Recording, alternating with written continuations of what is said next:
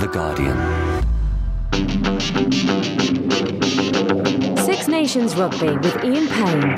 Well, hello and welcome once again to the Six Nations show on Guardian.co.uk with myself, Ian Payne, and a whole host of guests, a couple of them podcast virgins who we'll introduce in just a second. Well, who would have thought it? England played well in the second half. Incredible.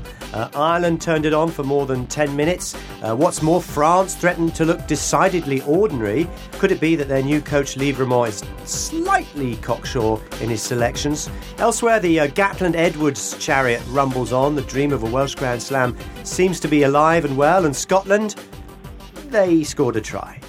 Uh, on today's show, as I say, a couple of people who haven't done this before, uh, but another man who definitely has. First up, a man who spent yesterday sunning himself in Dublin but rushed across the Irish Sea just to be with us. He's the Guardian rugby writer Ian Malin.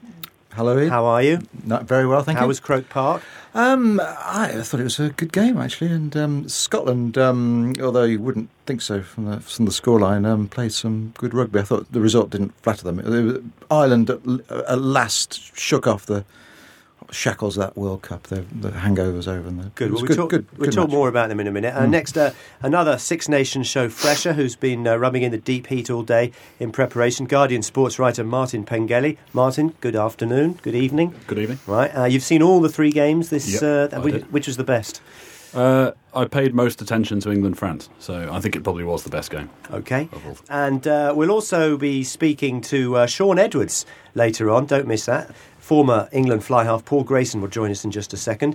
But before that, let me introduce the Guardian's rugby correspondent, Rob Kitson, who. Uh, which games have you seen this weekend, Rob? Well, to be honest, I've been, in Paris, which was uh, kept most of my attention. Mm-hmm. Um, ma- amazing game, actually, in many ways. Why? Well, I just thought it was a fantastic contrast. You you wouldn't see a bigger contrast in styles, really. Uh, it was England. Um, I mean, fantastic defence. France. You almost ha- couldn't believe some of the stuff they were doing. I mean, it was ambitious, but it, obviously we know uh, how far it got them. It was, a, but it was a fantastic contrast. Okay. Um, of relief then in the England camp as the team put on a fairly focused, intelligent display for the full 80 minutes this time against the French. And just like in the World Cup, they won in Paris. Let's get an insider's view, or at least someone who knows exactly what he's talking about. Paul Grayson played 32 times for England. He's a former England fly half. Delighted to say he joins us on the phone. Good evening, Paul. Evening. What did you make of England's performance against France? Well, there's two sides to it for me. I think England desperately needed a good performance, and there's nothing like uh, backs to the wall stuff for an Englishman to perform. But I thought the French played into their hands to a certain extent. I thought Lièvremont was cavalier with his selections, and certainly the way they played the game. They played so much rugby in their own half against a team who were very, very determined to defend well. Handed it to them on a platter. What do you think the French should have done?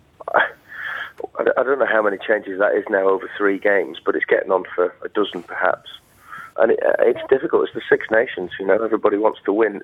I'm all for experimenting and blooding young players, but not at the expense of of victories. And, and, and how long will he be able to go on picking sides if the results don't keep coming for him? So, as far as England are concerned, brilliant for them. And it was a good old English performance. We battered them in the front five.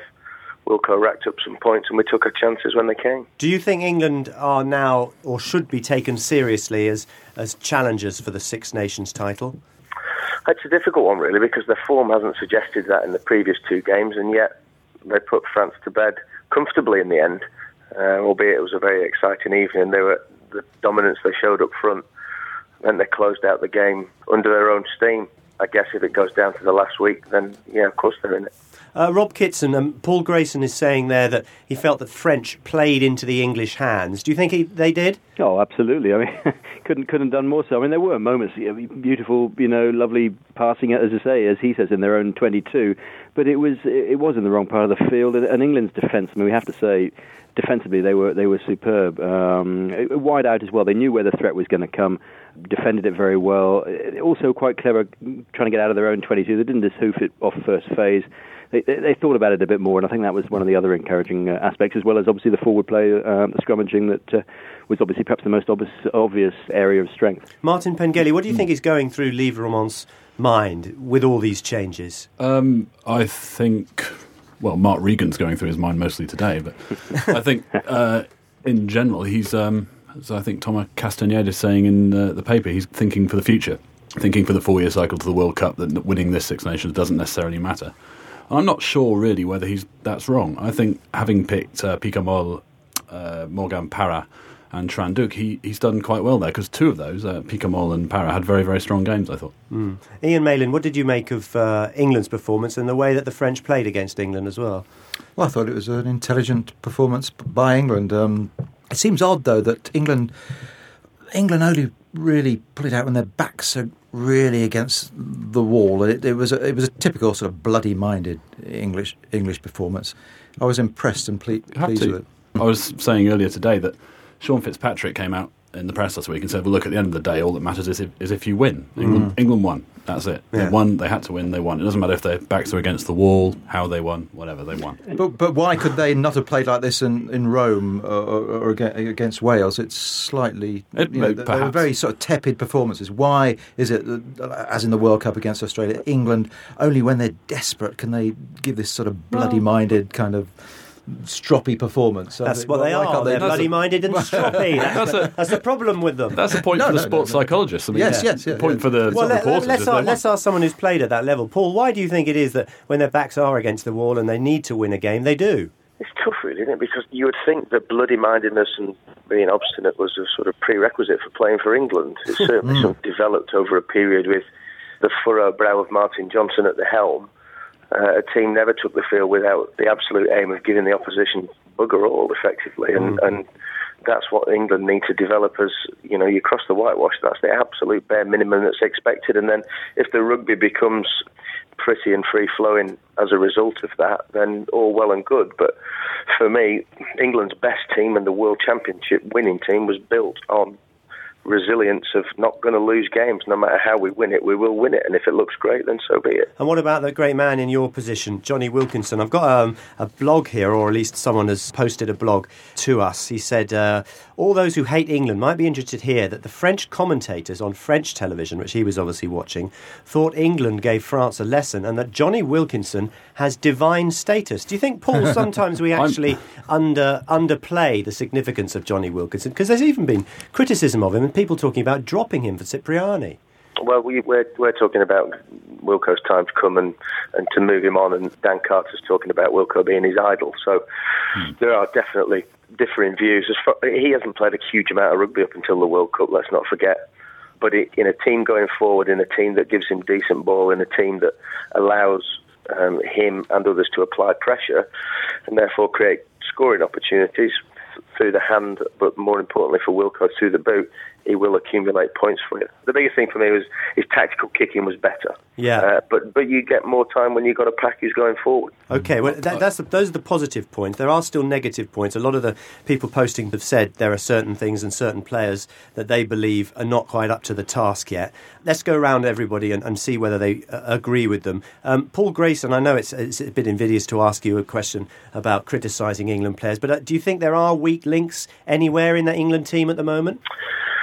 I certainly think there are selection headaches where you've got a number of people who you could put into positions. I suppose Iain Balshaw comes up first because Balshaw has that ability to do something absolutely fantastic, but when he makes a mistake, he makes a big one.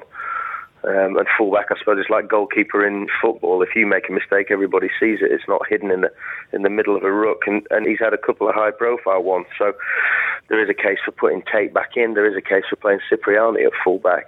I certainly think both of those those young lads can do a job for England in that position. Rob Kitson, what do you think about the great Iain Balshaw debate? Do you think he deserves his place in the team or not? Well, it, it, as, as, Paul rightly says, it is uh, sometimes easy to pick on the errors and, and not, not, always a good place. I think he's, uh, to be fair, he hasn't had his best two games, last couple of games. I, would be interested to hear Paul's view on, on the guy he got at Northampton, Chris Ashton, who's the latest sort of guy from rugby league, has been scoring tries. I know it's a, a, rung down. But how he's shaping up, I mean, he he would be one. Josh Lewsey obviously is the other name, uh, as well as Cipriani. I mean, Cipriani. I, I think going back to, to, to Jonny also, uh, it wasn't so much I think people criticising Jonny as this the desire to get Cipriani, who's clearly a talented bloke, into Test rugby. Now, Paul, uh, I, I remember speaking to him about this years ago. It's very difficult to come into a as a fly half to come off the bench and change the course of a match after about an hour. And I think that's the desire is to is to allow Cipriani or players of that talent the, the chance when it's appropriate, you know, rather than coming off the bench for 20 minutes. I don't know what Paul uh, thinks about either of those two things, Chris Ashton and uh, and the difficulty of changing a game. yeah, I think so. Particularly with a young man to come on in that in that position, you, you generally pick your halfbacks to play the game through. You know, there, are not many. Um, it's not like rugby league where they used to bring Iestyn Harris from fullback to stand off when players are tired at the end of the game. It might come into union, I don't know, but it'd be great to put Cipriani into a team that's got used to winning at fly half and a team that's playing well as opposed to a team that's desperate for results because that just heaps more pressure. And as we saw with Tait, if you play in a team and have a bad experience early in your career, it can hold you back. Uh, and as far as Chris Ashton is concerned, he's still learning the game of rugby union. He has a fantastic ability to be uh, where the ball is when there's a chance of a try. Without a shadow of a doubt, he's got the ability to go on and play for England. Terrific. Paul, thank you very much for your time and uh, thanks for talking to us. Pleasure. That's uh, Paul Grayson, the former England fly half who played over 30 times for uh, England. So let's just round up the England France discussion with a couple more uh, people who've posted on our blog site. Uh, this is from Midland Bob, who says Given England couldn't play good rugby for most more than 40 minutes in their previous two matches, hadn't beaten France in Paris in the Six Nations since 2000, I'll take a good performance that overcame the French up front and prevented their backs from doing much with the ball. Of course, we'd like to see more improvement, but don't forget where England have come from. So I suppose, Ian Malin, it's a win is a win is a win, is exactly what Yeah. uh, Martin was saying. Oh, absolutely. I mean, uh, people who um, say that we, you know, must put in young players and blood them and build for the next World Cup are speaking rubbish. Uh, after England lost so badly against Wales at Twickenham, there were a lot of angry people in that stadium. I think uh, England supporters would be satisfied with a 3 0 win if it's if it's a win. Absolutely. I think. So on, just a, quick point about it's not about putting youngsters in. Well, youngsters are coming in anyway. It's not about a whole draft of youngsters. Hmm. No, no, even no. France haven't done a whole draft No, of youngsters. no, I mean, if you look at the three people in their in their side, Hmm. I mean, Tom Croft, sixty minutes, some kind of debut that, and he came through it very well. Hmm. As far as well, as far as I remember, they make debutants uh, drink pints of gin and tonic on the coach afterwards. So Yes, and they had to sing a song as well. So Yeah. Wigglesworth, I don't know what he. I mean, he was had a sensational game, didn't he? As it's, well? u- it's usually Wonderwall, I think. What? It seems to be Wonderwall most of the time. Wonderwall, is it? Okay. Just uh, Rob Kitson, just a final point on England before we uh, move on. Do you think we'll ever see a great England side that is able to throw the ball around willy nilly and score tries in the backs rather than this forward based power structured type of game that we seem to have been successful with for many, many years? Is, is that the only way England can win? Uh, no, I, I mean the the ideal, of course, is both, isn't it? That's what everybody's aspiring to: is that balance yeah, um, between the forward power that you talk about and the sort of backline invention that, that France are trying to get back to. Now, I think there's two things here. I think, I think, funnily enough, Ashton knows that there are an awful lot of good young backs out there. He, he knows that they're just that little bit far away, six months away, perhaps. But you know, if he can graft that on to a, a proper forward platform, then then fantastic. Now, I mean, you know, we, we talk about somebody like Mark Regan as, as 36, you know, past it and all the rest of it, and it, you know, he he's uh, you can measure his Test career perhaps in maybe a couple of games. You know, it might might be measured in, measured in minutes possibly, and yet he's he, he played a very important part. Just in establishing the, establishing the foundation upon which England can build something uh, possibly quite exciting. Uh, you're listening to the uh, Guardian Six Nations Show podcast with myself, Ian Payne. The guests in the studio are Ian Malin, the Guardian rugby writer, Guardian sports writer Martin Pengelly, and Rob Kitson, the Guardian rugby correspondent, joins us on the phone. And uh, I'm delighted to say we're also joined by a man who's had a significant influence on uh, the Six Nations Championship so far, and a double winning weekend for him. He's a coach of Wasps, but uh, he's also now a coach of Wales with Warren Gatland, and that's Shaun Edwards. How are you, Shaun? I'm fine, thank you. Uh, what a weekend for you! Yes, it was um, a very exciting weekend rugby-wise, and um, obviously Wasps won a very, very close encounter, and uh, you know the win with Wales was quite emphatic in the end. Yeah, the, the Welsh win, obviously, people n- try not to get carried away. I've got a couple of people here who, this is a, a poster blog uh, on Wales from Cashuan who says, for the record, the Welsh public are not screaming Grand Slam, no matter what the London based journos feed you, which is all you lot over there sitting in the corner. Not guilty. Yeah, London based journos. I think you'll find most Welsh fans are level headed about the whole thing and identified the Irish French games as the potential hiccups following the England game. Um, is it a case of trying to keep people's feet on the ground, Shaun, or are people very level headed about what Wales have done so far? Well, the only people I can have any control over are the players and myself, and we're certainly not going over to Ireland to lose. I can put it that way. So if that means we're going out there trying to win the game, obviously we're trying to do that. Having said that, you know, I think at the start of the competition, if someone has said Wales will finish third. You know, the majority of the Welsh public, and I'm sure the people who control Welsh rugby will have taken that with both hands. Without giving too many secrets away, why do you think that yourself and Warren Gatland have shown and helped Wales to be given such a marked improvement? Well, I think obviously we've got talented players to work with, and that's first and foremost. I think there's already a lot of the conditioning side of things has been very, very good. I mean, even if you look at the World Cup, Wales were finish, often finishing games very strongly. It was just the middle part of the games where they was losing the way a little bit. So it's been a big help having you know fit, well-conditioned athletes to work with, and then you know also the fact that we've had a pretty injury-free run so far has helped without a shadow of a doubt. Rob Kitson, without embarrassing Shaun, how much influence do you think he has had on this Welsh team? Well, I, I wouldn't want to embarrass him, but I, I have to say that from this distance, him and Warren have had a, an absolute blinder, and uh, uh, you know, I, I hope he's enjoying it. I just, I'd, I'd love to ask him how he's uh, juggling all these balls. I mean, I, see Wasps are, are up at Newcastle on Friday night. That's a very quick turnaround. I, hope he's bearing up under all the strain. Yes, I'm fine. Um, you know, fit it in well with. In fact, I've, believe it or not, I've only missed two, uh, one Wasp training session since I went to Wales.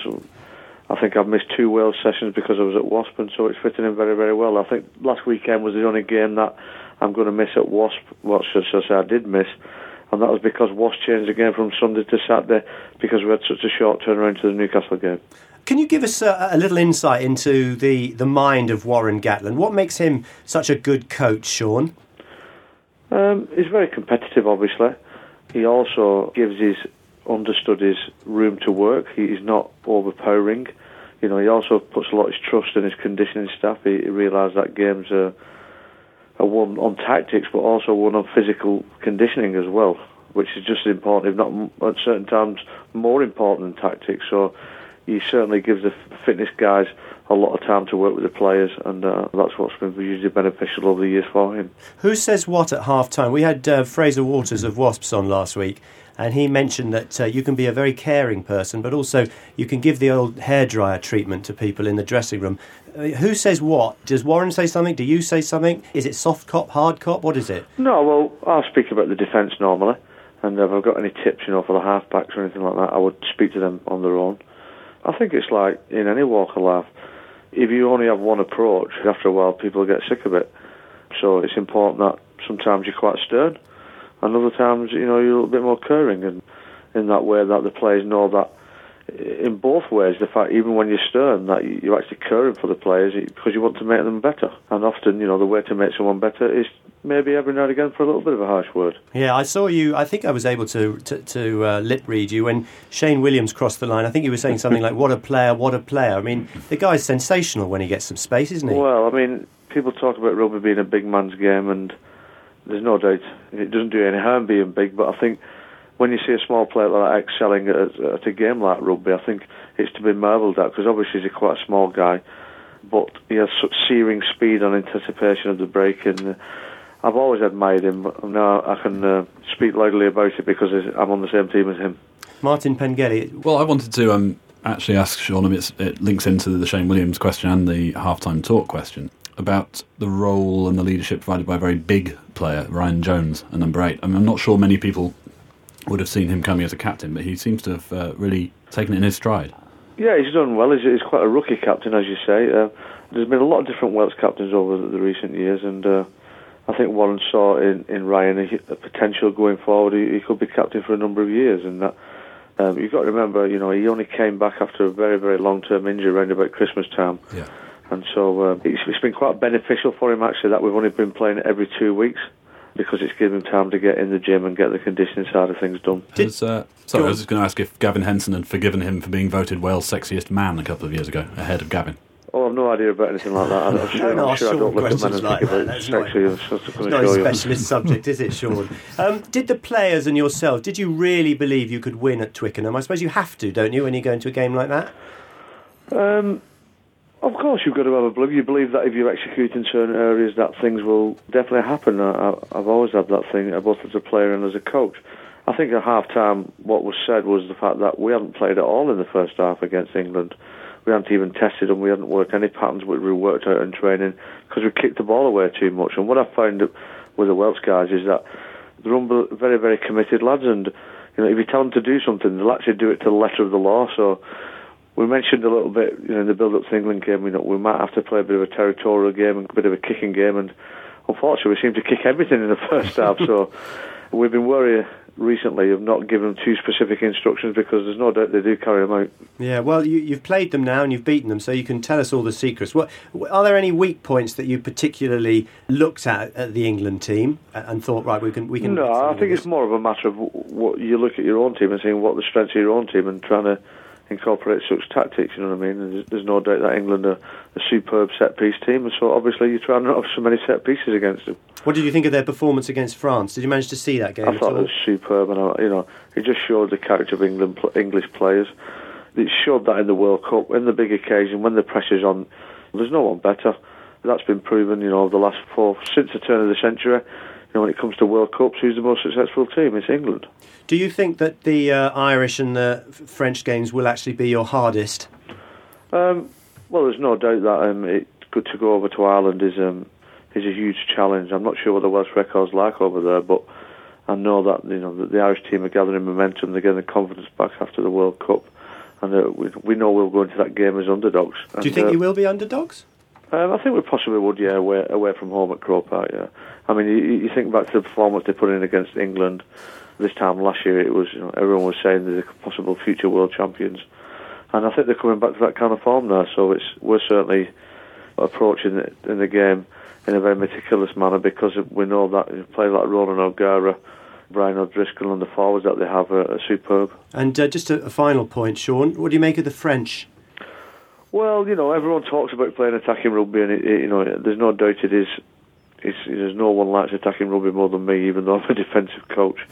You know, as a player, I like to attack with the ball in hand, but I think it just showed at certain times you have to have game management, and uh, there was almost kamikaze in their approach, wasn't there, the, the, the French in, in, in, that game? And uh, whilst it's admirable in one way, obviously England, I think Mike Ford uh, must have done a great job with the England defence because they were certainly pressuring them in their own 22 and they got a couple of turnovers for tries. Yeah. Well, anyway, congratulations. You're doing a terrific job.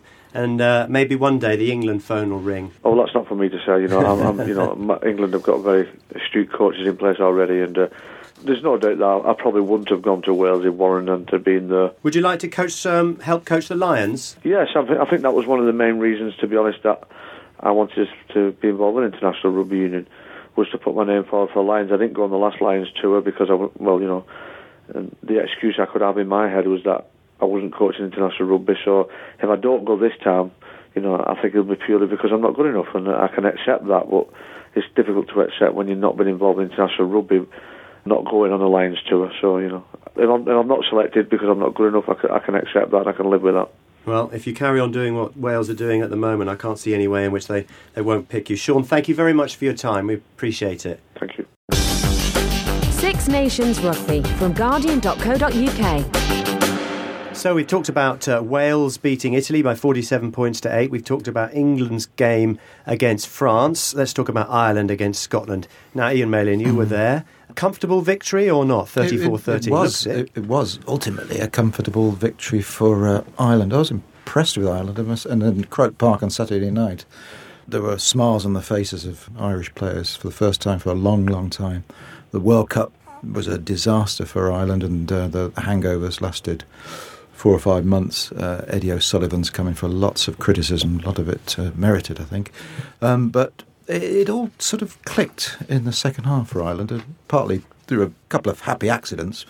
Uh, one, one, one thing, uh, the, the Geordan Murphy, it's well known, has had a slightly frosty relationship with O'Sullivan, was restored to the side on Friday morning, he had uh, he was made man of the match um, yesterday. It, he was playing in his normal fullback, and he was a revelation. Rob, you wanted to say something? Well, I was just mm. I was just saying you, you can tell Ireland are, are going to play better just looking at the team sheet. It's got a much better balance, yes, doesn't it? Yes. I yes. mean, I, I think I, I don't know how serious the Driscoll's injury is, but uh, if he can't play in the next match, I mean, Trimble, number thirteen, that's where he plays. Mm. He slipped, mm. top player. Mm. Really good young player. Yeah, uh, you know they've got terrific, they've got Reddan in there. You know they, they, just look a better team on paper. They've got Murphy, as you rightly say. I'm so glad he was uh, man of the match because he's a he's a fantastic player and he's a top bloke and he deserves a bit of success. How do you think, uh, Rob, Ireland will get on against Wales? That's the next match uh, on the 8th of March at Croke Park. Um, Shaun Edwards was saying he feels Wales will be the underdogs. Well, I think he might be right. You know, I don't think that's even. I'm not sure. You know, Shaun doesn't involve in uh, doesn't get involved in too much kidology. To be honest, he, he's a pretty straight guy, and I think he's about right.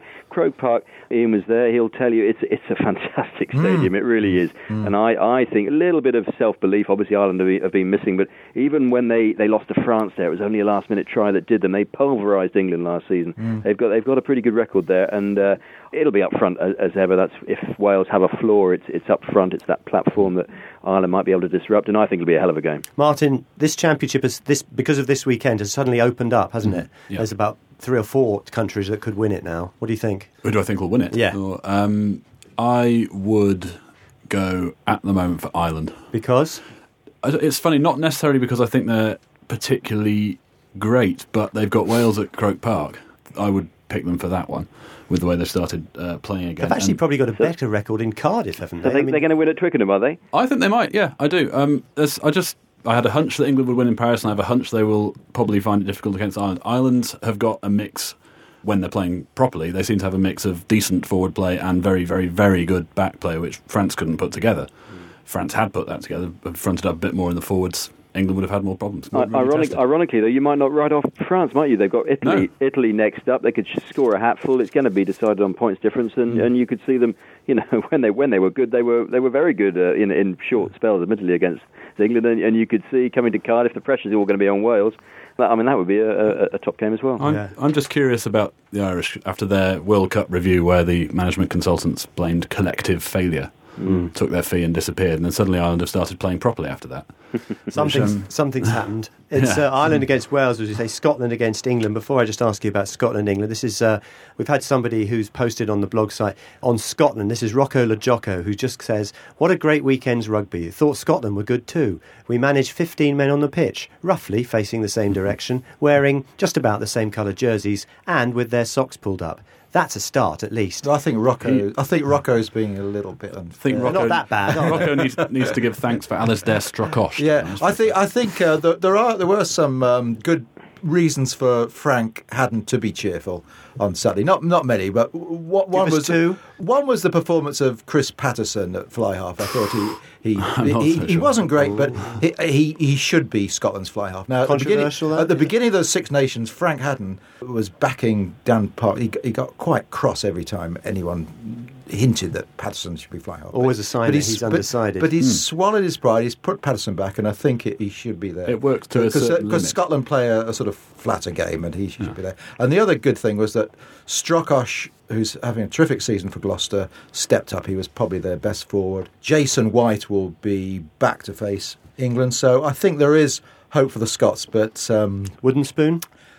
no, I No? think I, I think Italy will Do you? take the wooden spoon. I, I can see I can see Italy doing a job on Scotland. Can you? It's in Yeah, it's uh, in if- Rome. I wouldn't mind, wouldn't well I don't I wouldn't think it's going too far to say that if uh, Paterson's at ten that will probably help Italy. Okay. Uh, just a- well, controversial. Just a quick word from all of you you. about uh, the next fixtures in two weekends' time. Ireland against Wales is the 1.15 kickoff. Scotland against England is the 3.15 kickoff. And then on the Sunday, the 9th of March, is France against Italy. Uh, give me three winners, Ian, out of those. I, I think Ireland, England, and France. what do you reckon? This time I have to agree with Ian Ireland, England, France. Good boy. Uh, Rob? Oh well, I think uh, we we can't go against Shaun Edwards, can we? He's one of, he's one of ours. So I'm going to go one point win for Wales because um, you never know. Uh, I am going to go ooh, England, but uh, with a bit of a wobble, and I'll go France by a lot. Your tips have been quite bad, haven't they? Mine. Well, I tell you what. I tell you what. I, I, I would like uh, to get the uh, guy's opinion in the uh, on on one other thing. It's Scotland v England at Murrayfield. Who will have the worst kit?